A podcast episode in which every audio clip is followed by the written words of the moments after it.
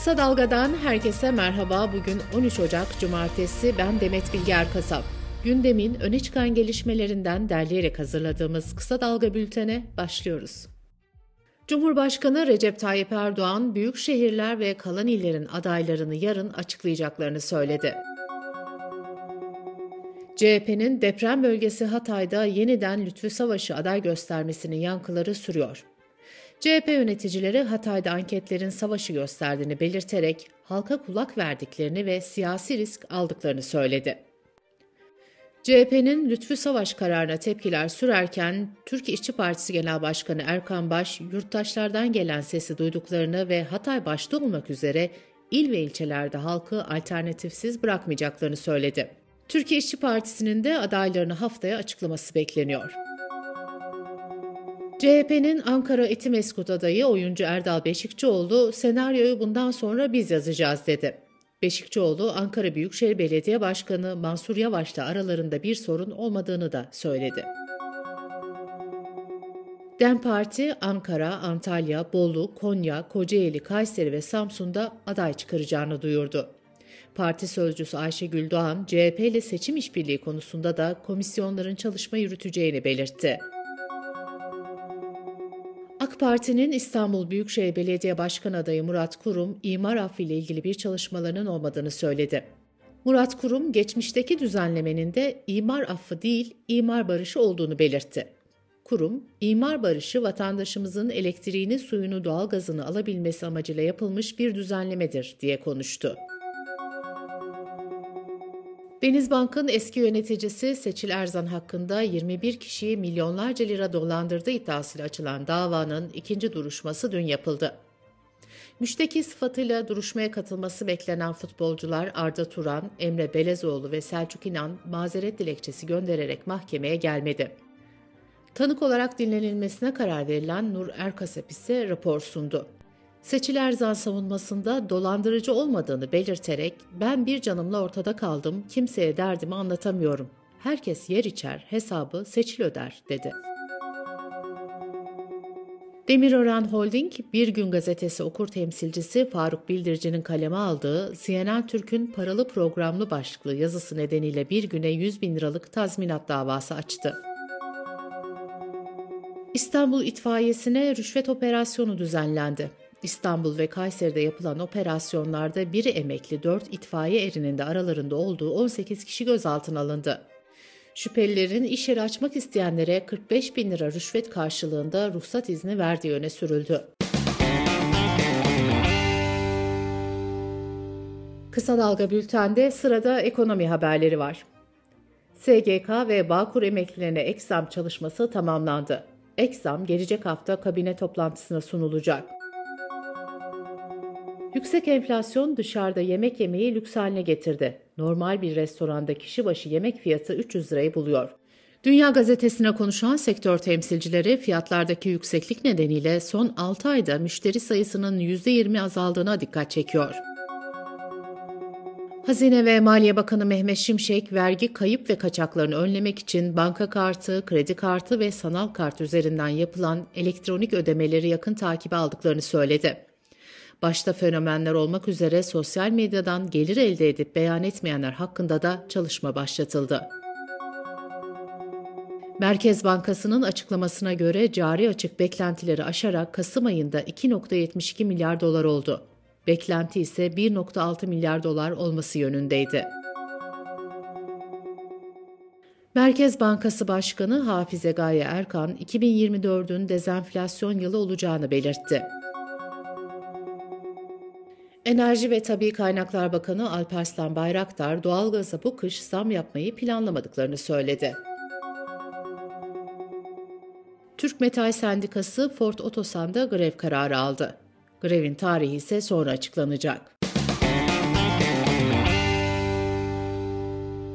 Dış politika ve dünyadan gelişmelerle bültenimize devam ediyoruz. İsrail'in Gazze'ye saldırılarında öldürülenlerin sayısı 23.469'a yükseldi. Saldırılarda 337 sağlık çalışanı da öldürüldü. 99 sağlık çalışanı da alıkonuldu. 30 hastane ve 53 sağlık merkezi ise saldırılardan sonra hizmet dışı kaldı. Güney Afrika Cumhuriyeti'nin İsrail hakkında açtığı soykırım davasına Lahey'deki Uluslararası Adalet Divanı'nda devam edildi. Sözlü savunma yapan İsrail, Gazze'de sivilleri korumak için operasyon yaptığını iddia etti.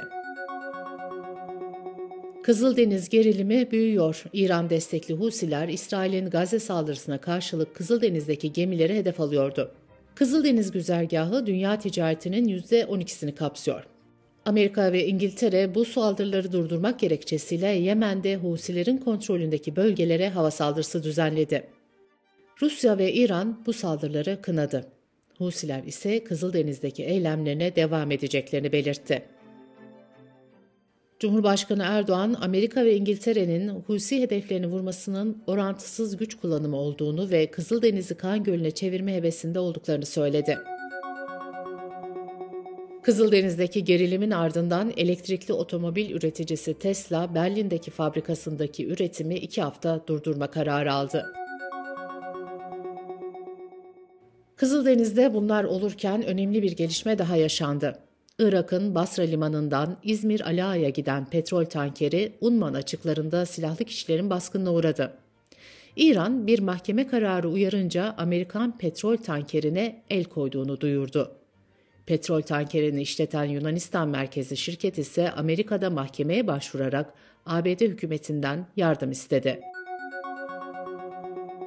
Rusya Güvenlik Konseyi Başkan Yardımcısı Medvedev, Ukrayna'nın Rus topraklarındaki füze fırlatma sistemlerini vurma girişiminin nükleer silah kullanma sebebi olabileceğini söyledi. İnsan Hakları İzleme Örgütü 2024 Dünya raporunda Türkiye'de hukukun üstünlüğü krizinin derinleştiğini belirtti. Raporda İsrail'in Gazze şehrine yönelik saldırıları ve batılı ülkelere yönelik eleştiriler de yer aldı. Polonya'da eski İçişleri Bakanı ve yardımcısının Cumhurbaşkanlığı sarayında gözaltına alınarak tutuklanmasıyla başlayan gerilim sürüyor. Siyasetçilerin hapse gönderilmesini protesto eden binlerce muhalif sokağa çıktı.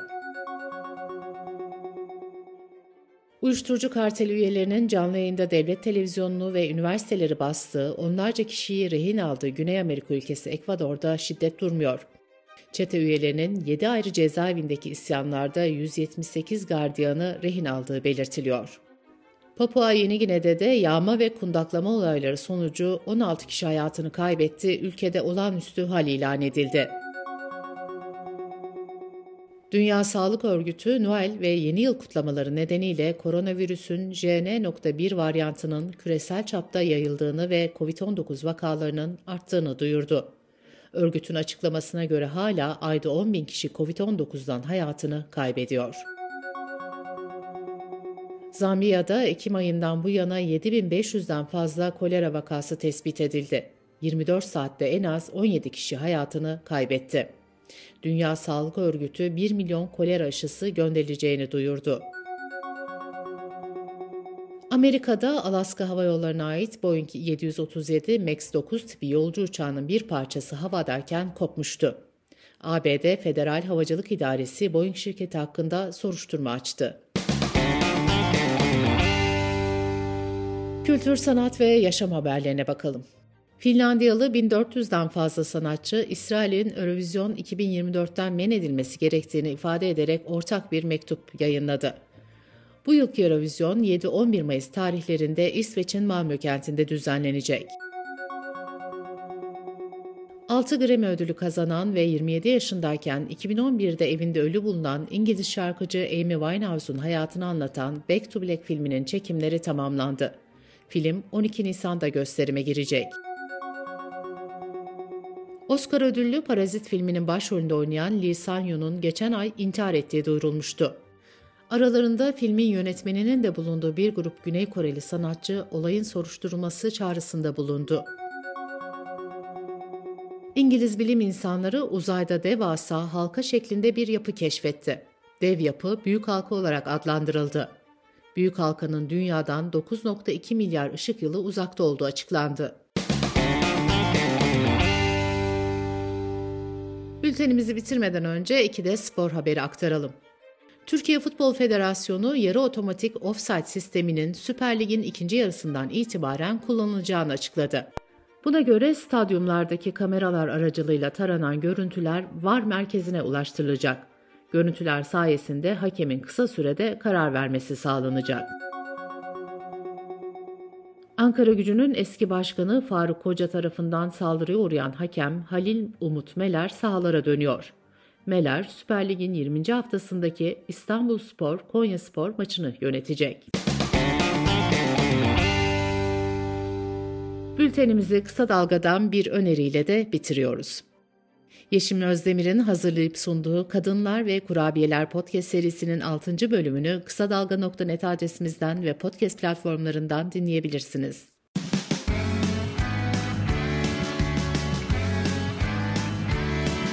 Kulağınız bizde olsun. Kısa Dalga Podcast.